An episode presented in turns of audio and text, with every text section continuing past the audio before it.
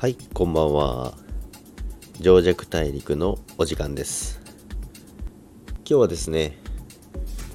いよいよ朝ですね。今日の朝9時に、えー、リップルの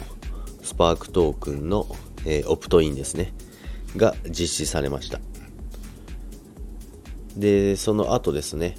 それぞれの取引所が再開してですねその後、えー、ネムが、え、朝9時ぐらいの時ですね。一気に4円吹き上げましてまあ時間的といいタイミングといい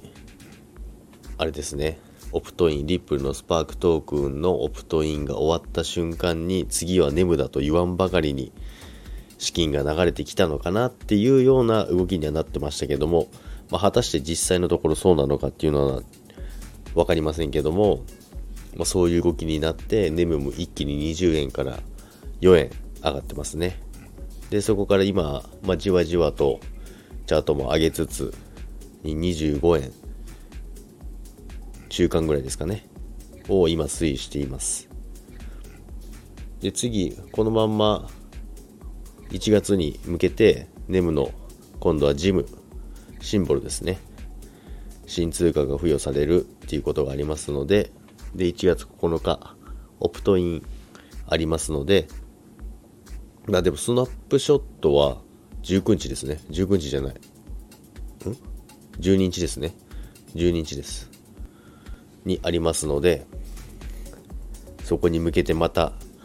値上がりするんじゃないかなと思っています。次はあれですね。前回の高値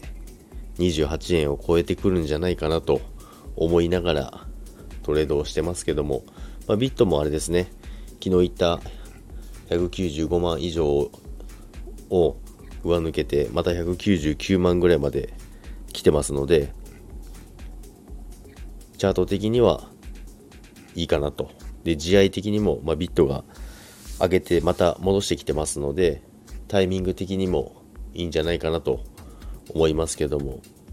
まあ、明日ちょっとどういう動きするかですね30円いけるのかどうかそれによって月曜日の動きも変わってくると思いますね30円付近をまた挑戦して高値を更新してくるようであれば月曜日にまた資金集まってくるんじゃないかなと思ってますそうするとさらに上げてくると思うのでまたまた面白くなってきそうな展開が待っております。ということですね。今日の情弱大陸は終わりにしたいと思います。それでは皆さんまた。さよなら。